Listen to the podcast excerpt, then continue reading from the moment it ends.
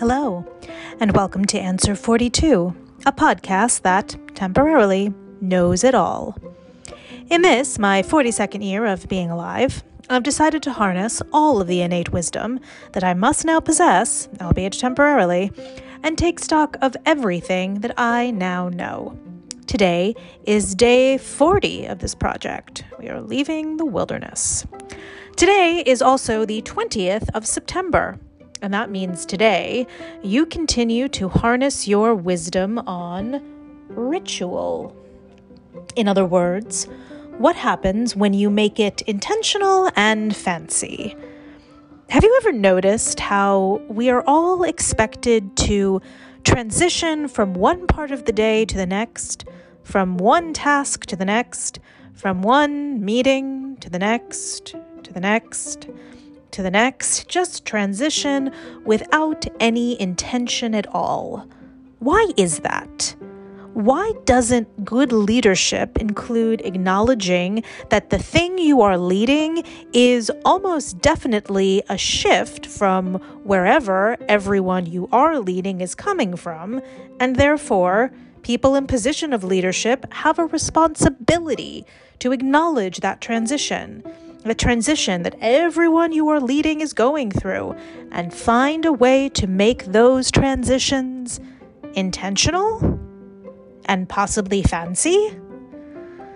Even just stating, okay, we're going to start, is better than just starting.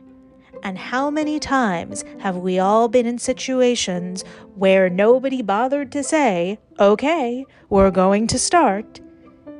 It just started.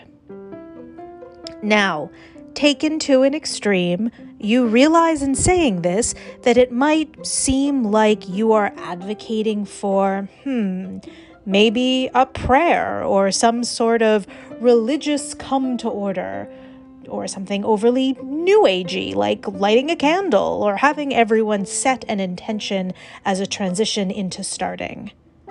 Is that what you're saying? Is that what you're doing? No, not necessarily. Although rituals are there to cast a spell of sacredness around a task, and the act of doing so seems to come from religion, although not exclusively from Abrahamic religions. But it also predates religion as we currently know it and conceive of it.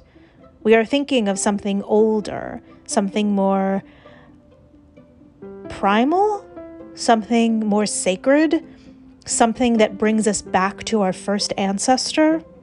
So, no, you are not so concerned about advocating for rituals being misconstrued as religious fervor. That is not what you're doing, and you challenge anyone to say that that's what you are doing. But what about the issue of if everything gets ritualized? Then ritual itself loses its meaning.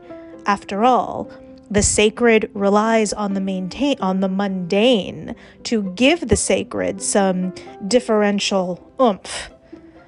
Okay, so what are you advocating for here? You are advocating for ritualizing beginnings and ends. Full stop. That's all. The top of the day, the end of the meeting, a way to intentionally open and bring closure to as much as your of, of your quotidian existence as possible. And not just for you. As soon as the mask is on your own mouth and nose, you've got to make sure to put that ritualistic math mask on everyone else's mouth and nose, too. I'm speaking of airplane metaphors. I hope it extends to our current predicament. Now, can anyone argue against such a practice? Sure, people can argue. People love to argue. The not quite 42 year old set, kids really, can argue all they want. And you forgive them because they are not the answer yet. And now, as a way to end this, I will simply say, and scene. Tomorrow is the 21st, where you continue to harness your wisdom on money. In other words, what is there to say? Thank you for witnessing my 40 second year. Bye now.